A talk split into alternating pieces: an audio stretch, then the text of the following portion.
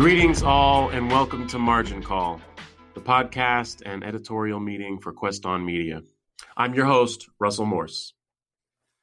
Today, we're joined by documentary filmmaker Marissa Aroy, whose current production, The Philippine American War, is the third film in what you could call her trilogy of Filipino American historical documentaries. Her previous films explore Filipino American communities in California and the largely unsung contributions of Filipino American farm workers to the United Farm Workers labor movement. That film is called The Delano Manongs Forgotten Heroes of the United Farm Workers, and it was shown on Independent Lens this year. I'm very pleased to welcome Marissa to the show, and I'll start by asking you about what I've called a trilogy that word doesn't appear in any of your literature officially, but you know, anytime three movies have a similar theme, someone's going to use the word trilogy. Am I totally off base? Do you is that just like a, a complete mischaracterization, Marissa, the word trilogy? No, in fact, I think it was our uh, our our friend Shirley who had talked about that, uh, talked about the the work uh, that I've been doing for, in documentary film as like this is going to be your trilogy. Um, uh, which makes it sound very fancy. Uh, I say lean into it. If you're not totally turned yeah. off by it, then lean in because no, this could be no, this could be like the Filipino Star Wars, you know. wow, exactly right. like, order. This is the Return of the Jedi right now. yes. yes. And there are, you know, there there are certainly narrative threads, right? There are thematic threads, although I guess it's a little bit this most recent film about the Philippine American War is a little bit of a departure, and maybe I'm wrong because the other films are about Filipino Americans, and this is more about an international conflict mostly set in the Philippines. Is that right? That it's a little bit of a departure.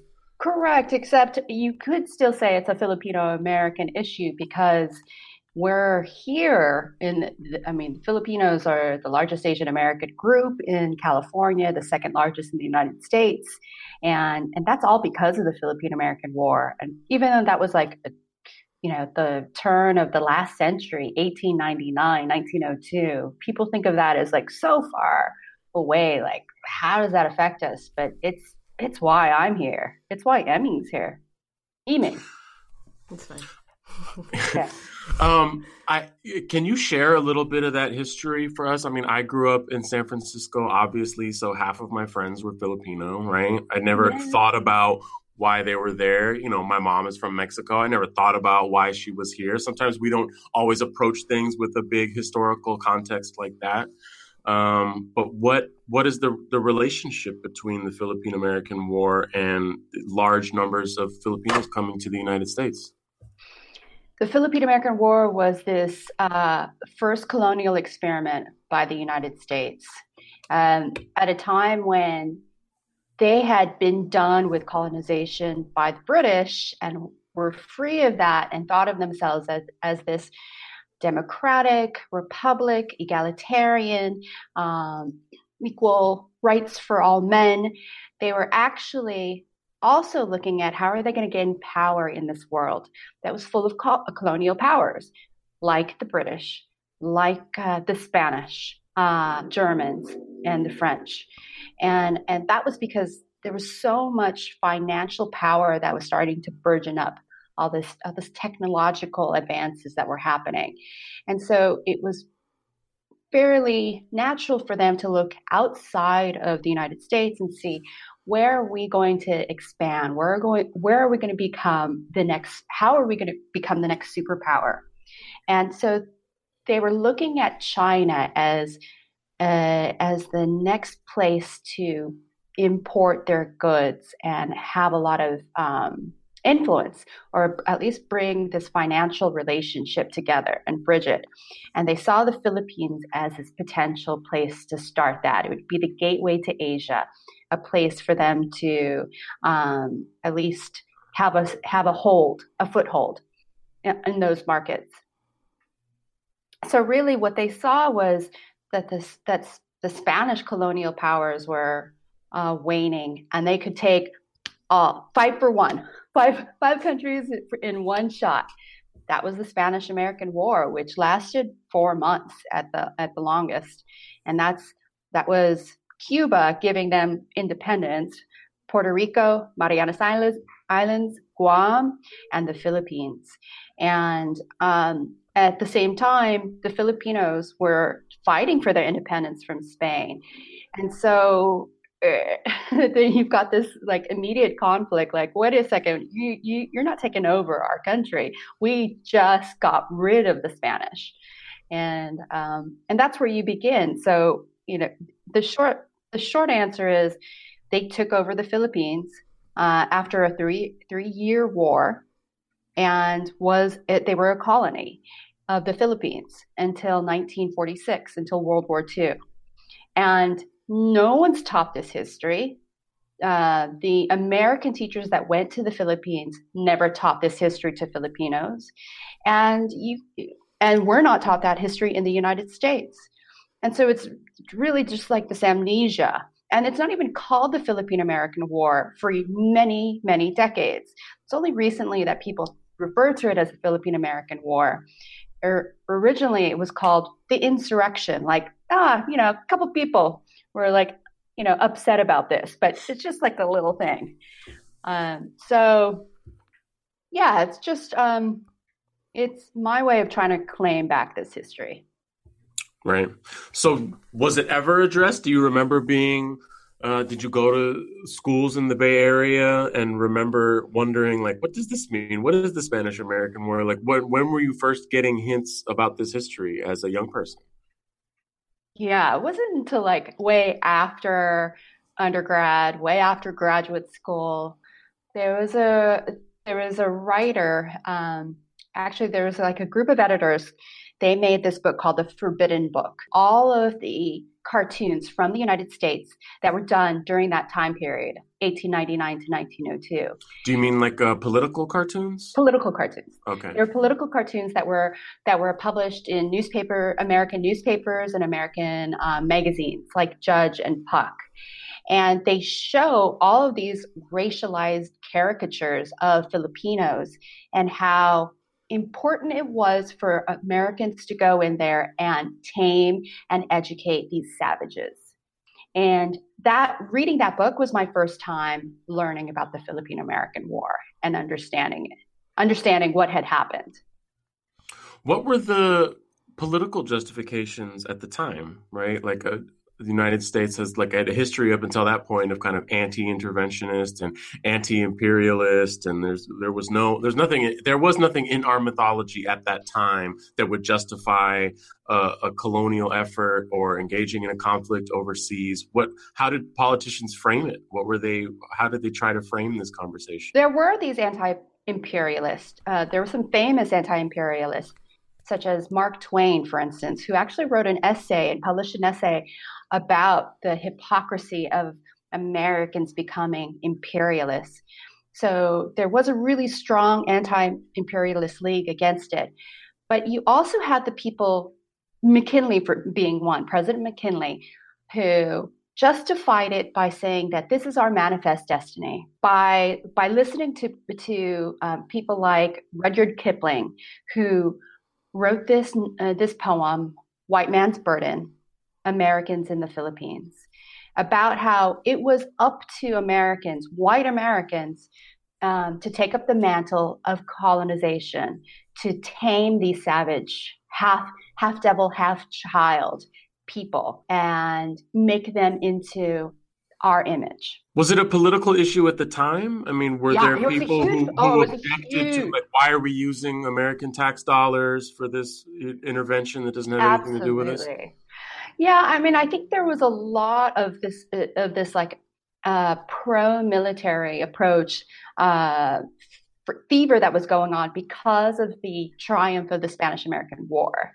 So it just it, it, was like this. Well, hey, we kicked their asses. Let's go see what we can do over there. Yeah. And then taking some of the lessons that they learned from um, the Indian Wars and kicking their asses and like let's bring them let's bring them over there. Let's like refine that water torture and refine concentration camps and like bringing people to um uh you know, like like burning down villages and making people go into these concentration camps where you know it's pestilence and disease that kill them yeah. so yeah I feel like I'm yeah. ranting. No, not at all. This, is, this is, really there's a lot of background and there's a lot of history to fill in. Like you said, uh, most mm. people are not familiar with this background. Mm. You know, at, at, the very least, we might have an understanding of what we think the Spanish American War is, um, but not how that fits into the history, or at least how the Philippines fits into the history.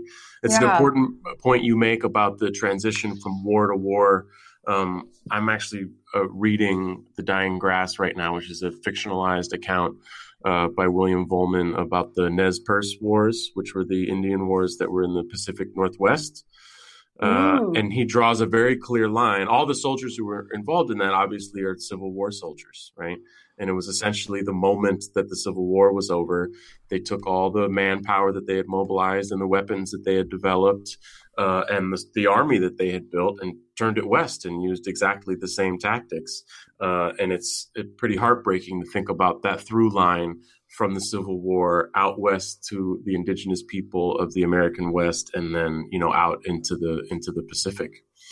Uh, you mentioned earlier that there, the reason that there are so many Filipinos in the United States, and that was a direct consequence of this conflict of the yeah. Philippine American War. Can you talk a little bit about that connection and and how Filipinos started coming to the United States? Yeah.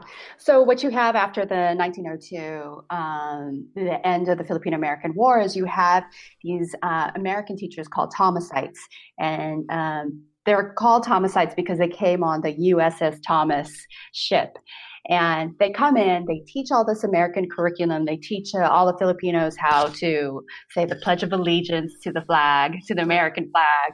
And then they also bring the mythology of like you can do anything you want in the in the United States, right? You can be whatever you want. The the the roads are paved with gold. Like just you know, you just have to be able to come over to the United States, and so that's really what brings immigration.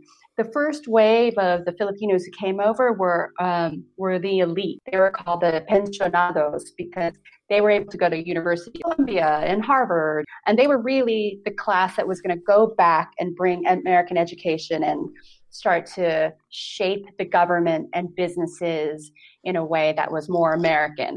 Like and this is during this is what in, in still the early 1900s when still the early 1900s. Okay. Yeah. But the big big wave um, that came after that was what I call the Manong generation, and Manong is a is a term. It's like a nickname for kind of brother, um, mm-hmm. brother, uncle, yeah. and uh, it actually comes from the Spanish term hermano, and then oh. it's the Filipino way of adding an ng at the end um, to a lot of words. So it's manong. Uh, nice. And uh, the Manong generation, they were the Alaskeros who were working in Alaska canneries, um, and um, yeah, and the, also the sakadas, so the uh, sugarcane workers in Hawaii. Mm. That was like the, the first really big wave of Filipinos who came in.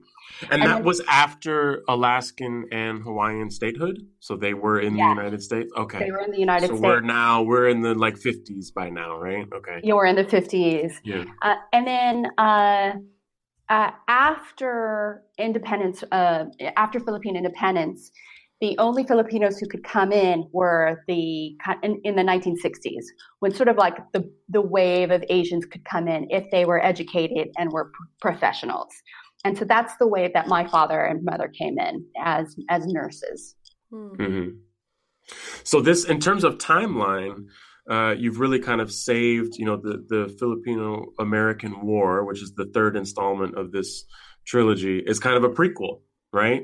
Because your first two films are talking about migrant workers in California and the communities of, of immigrants who who You're really up, up on this California. trilogy concept, aren't you? I, it's, it's, a framing principle. Like, it's a framing try, device. I'm trying yeah. to get there. I'm trying to get there so hard.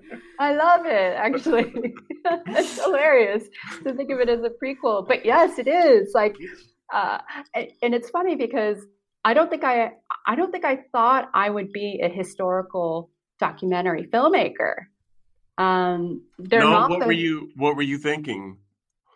I you know I I like uh, current present day life. I like social issues that are happening now, and I mean we, uh, I've worked on documentaries that are like just about present day what's happening with people. Uh, people have um, like uh, like Sikhs in America, for instance. That's all about what's happening in the Sikh community now. Mm-hmm. Um, I uh, yeah, I've worked on like what's what's happening with malaria in Tanzania. What are how are how are they fighting malaria? So, um, so what made you focus on this specifically then? Well, the first documentary I ever got to do about Filipino Americans was called Little Manila Filipinos in California's Heartland. And that was this uh, public television station in, uh, named KVIE in Sacramento. And they, along with CAM, Center for Asian American Media, who's based in San Francisco, they were looking for a producer to do something about um, the Filipino farm workers, that modern generation, but how they specialized in asparagus. Hmm. Um, they were they were like the asparagus cutters of California, and and of course, like that, I was so excited to do it. I I never saw myself as uh, doing a historical documentary, but like I dived in. I was so excited to look through the archival materials that people gave. People were giving me archival materials, nice. um, and there was just a lot of support in the Filipino community to to get this story done. And and people were so excited to that like somebody was interested in their stories. You know, like they were just farm workers um, there's nothing like necessarily romantic about it to most people, but to our community, it means a lot because you just don't see us um, talked about at all. I think part of this problem with the Philippine American War, uh, and I'll just make this point, is that we've got like the assimilation is huge for Filipinos. Like we've prided ourselves in just being hidden and like and and just being as whitewashed as we can. Uh, and like even I internalize that and don't think about it. Uh, I internalize it with like how I speak, um, and my parents have internalized it with like how white can I be? Like, are they gonna they're gonna buy me papaya soap, which is supposed to bleach your brown skin, um, shit like that. And so I think just these these generations now are like trying to reclaim their history. Yeah. Well, in that sense, I was going to say earlier, even if you didn't, you know, start off as a filmmaker intending to do these, you know, historical films, there's a real, it's a real blind spot in terms of like these these stories have not been told, uh, and you're kind of like filling in a very necessary gap. And I want to say, you know, if you hadn't kind of taken the initiative to tell these stories, who knows who would have? We might have been waiting a lot longer to learn more um, about these. It, you know significant contributions to history. And what was very surprising to me as uh, a Mexican American was to learn, you know, we all we get very excited about the United Farm Workers. It's a big deal, you know. Yeah. it's like it's a real like badge of honor, especially in California. Um, and Cesar mm-hmm. Chavez is such an important figure uh, in our cultural history. So I was, you know, partly scandalized, but ultimately pleased to learn about this secret history and then find even among brown people, there's like some brown people that are getting a little more credit for stuff than other brown people. Was so, that what was that scandalizing to you that part that it's not scandalizing but it is you know you you dig into any history of course and you learn that there are hidden histories behind it you know not scandalizing by any means but you know it is a real point of pride when we talk about mexican history and the, the contributions to the political movements in this country and especially being a Mexican American in California, like that movement was highly symbolic. My mom used to work in the migrant health system, providing health care to migrant workers, you know, so it's like, a, it's a part of my mythology, right? And then I was like, oh, wow, there's another part of this story that hasn't been told uh, about these major contributions from people who are not Mexican, people, in fact, who were Filipino. Um, can you talk a little bit about that? How did you learn about these group of people and and what actually were their their contributions in the movement? Yeah, I mean, I grew up in Bakersfield, California, which is 30 minutes away from Delano, which is the heart of the UFW strikes, and the it was the center for the UFW for for years. And um, I didn't I didn't know anything about this history. I, I remember listening to on the news and Cesar Chavez would be on, on a fast. Um, and I knew that my, my, gra- my grandma and grandpa lived in Delano. So they're part of that community of, of families that like grew up, like made their businesses, made did their work in the fields and stayed there. And I still didn't know my own family's um, involvement with the UFW at all. Uh, and it, it's just it just wasn't talked about by Filipinos uh, in that same way. I mean, what I really uh, hope is happening now for Filipinos is they take pride in having been a part of this huge labor movement. Um, uh, somehow those contributions had died. I found out when it was actually a New American uh, Media article that was done by Alex Fabros and Daniel Gonzalez hmm. uh, called uh, The Forgotten Heroes of the United Farm Workers. And when I read that, I was given that by somebody. I read that. And after doing Little Manila, which is about the same generation of farm workers, of those manongs, and finding a little bit more about Larry Itliong, uh, I started to, to do some research about him. And I found these amazing, like one thing about the farm worker movement in California is there's some amazing photography that was done during those strikes. And there was this really great photograph that was taken by George Ballis of Larry Itliong. And it's what we have for our, um, for our poster. It's Larry Itliong, the Filipino leader of the United Farm Workers, with a cigar and he's like at a at a at the car door and he's got this buzz cut and he just looks like such a badass and i i fell in love with him because of that that photo because i don't think you see these photos of filipino men who look masculine and strong and and, and are leaders and so he was really like the first thing that i started to to research and want to get to know and find out more archival footage of and and stuff. So um, yeah, finding out his story, how he was like second in command of the United Farm Workers was a big deal for me. And uh, you know, I started doing this this research because for myself, just because I needed to educate myself, because I wanted to feel like oh, oh, what we do as Filipino Filipinos in the United States is important because honestly, like I, I never felt that way before, and, and it, it took actually working with another filmmaker, a Japanese American filmmaker, um, and he had made a ton of documentaries about the Japanese American experience. And he's like, "What? Are, what are you going to do about Filipino Americans?" Uh, and I was like, oh, there's nothing to tell. We don't have any history here. wow. This is after graduate school in journalism, people. yeah. This is how I felt. Like it's deep. Yeah. This dismissal of what Filipino Americans are. Yeah.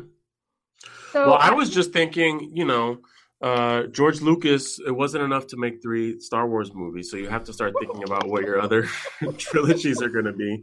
But this is now you know, Filipino contributions, uh, this is now more than ever a global story, right? Isn't Filipino labor just everywhere, especially in the Middle East? This is just, I've only learned this over the past few years, but like the number one export from the Philippines is laborers, mostly women Yep. Mostly go, women. Yeah, who go to yeah. work in other countries and you know send money back to support their families.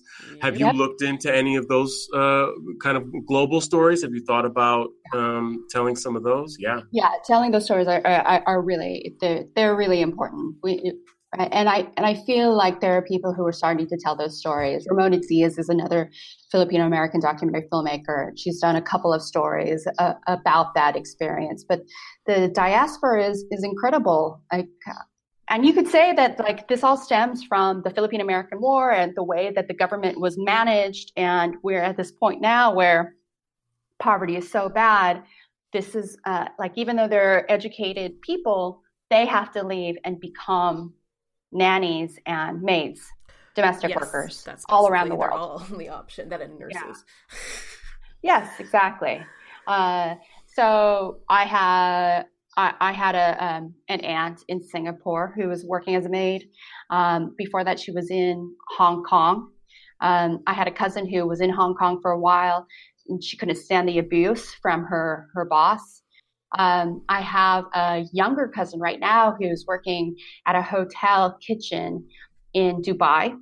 and and this is pretty regular like having having all these uh yeah that's just your family right? Like those are just, just people my who are family. related to you. I can only Yeah. imagine how many stories are out there. Yeah. You might have the most extensive diaspora in the world right now. You know I if you think- you start putting pinpoints on the map and you look at the, the people truly. Yeah i think we're the filipinos are like the highest users of facebook because of this diaspora. I believe that. Right. Yeah. i know. My right mom's so facebook yeah all the so in order for family members to stay in touch where you have like one cousin in hong kong and then your aunt is in dubai and then whatever like grandma is still in the philippines like how else is everybody supposed to stay in touch? Yeah. Right. Exactly. But, but we haven't even mentioned the the men do leave as well and they're they make up a good portion of the uh, the marines out. I mean i don't mean like military marines i mean like the marine shipmen oh okay. uh, on those big cargo ships. Um yeah they're out there and those guys man they're they're out there like for four months at a time. Yeah. Yeah that's another job that takes you away from home for a long long time. Yes. Yeah, I have a cousin who, uh, older cousin, he'd been on the ship for years, nine months on, three months off. That three months he could go to the Philippines and be home with his his wife and three daughters. And finally, when he retires, what happens? His wife has breast cancer and passes away. wow Like that's yeah you know that's one story of the Yeah. millions yeah like that. Wow. Uh, I am curious about there, there's so much more to explore, obviously, and I have so many more ideas for you for future movies. So just come back to me if you ever need me to pitch ideas for your next trilogies. All right, all right. Um, but this, you know, this it's fascinating history. There's stories that have never been told, so I'm particularly intrigued. Uh, but I do want to talk a little bit about the business of documentary filmmaking and distribution. Uh, you mentioned that uh, you know one of these productions was initially for a local television station.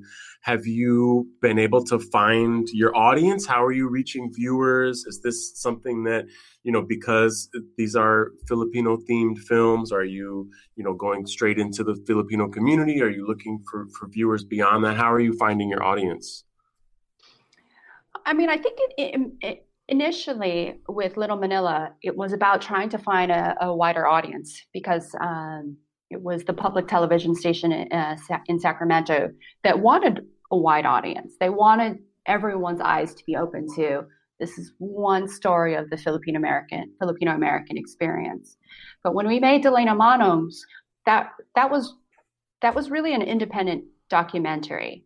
Uh, we got on to PBS on public television. Uh, we were we were given support by um, a, a, number of entities that helped us with it, but it was really based on this idea that like I, I just wanted to tell this story now. Like I I I was I was starting to feel that it's an important story to tell to talk about uh, Larry Itliong to like to give these names of Philip Vera Cruz, Pete Velasco, Andy Imutan out there.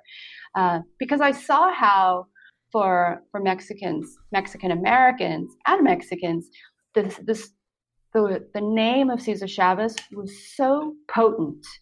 It, meant so much. Uh, it brought a lot of pride to the community, and I wanted to see that happen for for Larry Itliong. Um, and then and now I feel like even with the Philippine American War, I um I obviously have to worry about an American audience and, and, and, trying to get an American audience to watch it, especially if I'm trying to get it on public television. But the but the community I'm really after is the three to four million Filipino Americans here, um, and the Filipinos elsewhere as well, um, because if I can reach them, then I think there's a significant change that happens with our identity and and I've seen like a little bit of that evidence in watching people screen Delano Manongs and how how it it moves you simply just to see a Filipino face on the screen. And yeah, so so that's my yeah my target. Yeah. Well, with that in mind, uh, before we wrap up, where can people see your films? Are you streaming? Can you do you have a pay per download?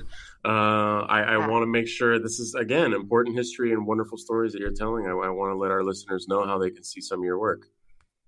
Well, uh, you can watch Little Manila, the first the first trilogy, uh, on YouTube for free. So you could just um, go on YouTube and search Little Manila, Filipinos in, Calif- in California's Heartland. Um, Delano Manongs you can watch on Vimeo. So if you just ser- search for the Delano Manongs, and that's D E L A N O M A N O N G S, Manongs and um, that that we have for on Vimeo for for money. yeah, entertainment it can't be free. It costs money to make it. yeah, it sure does. Uh, and then the Philippine American War, we're fundraising right now. And so we have a campaign on Facebook. So if you look for my name, Marissa Aroy, see my fundraising campaign for the Philippine American War. Okay. And so are you so you're still in production then? Are you in, in post production? Oh no, I'm it done and you're distributing or I wish. Oh man, it'd be so nice to just like fast forward and be done. and it's just like it's it's amazing, people. no, we're at the very beginning. We're at research okay. and development. So okay. so I'm still doing um, archival research uh, and raising funds. Great. Well, good luck. It's been wonderful having you on here. I learned a lot. This felt like just thank you, know, even you know, Thank one of those you, like Russell. lectures that you go to where you're like, "Wow, man, I learned everything. I wrote it all down." Did you, Did guys you know that the Filipino American War was actually the first imperialist?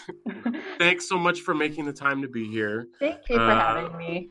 Uh, of course, it's a pleasure. Come back anytime. Uh. Thanks to all of our listeners, and uh, we'll see you next time. Thanks for tuning in. Until then, quest on, everybody.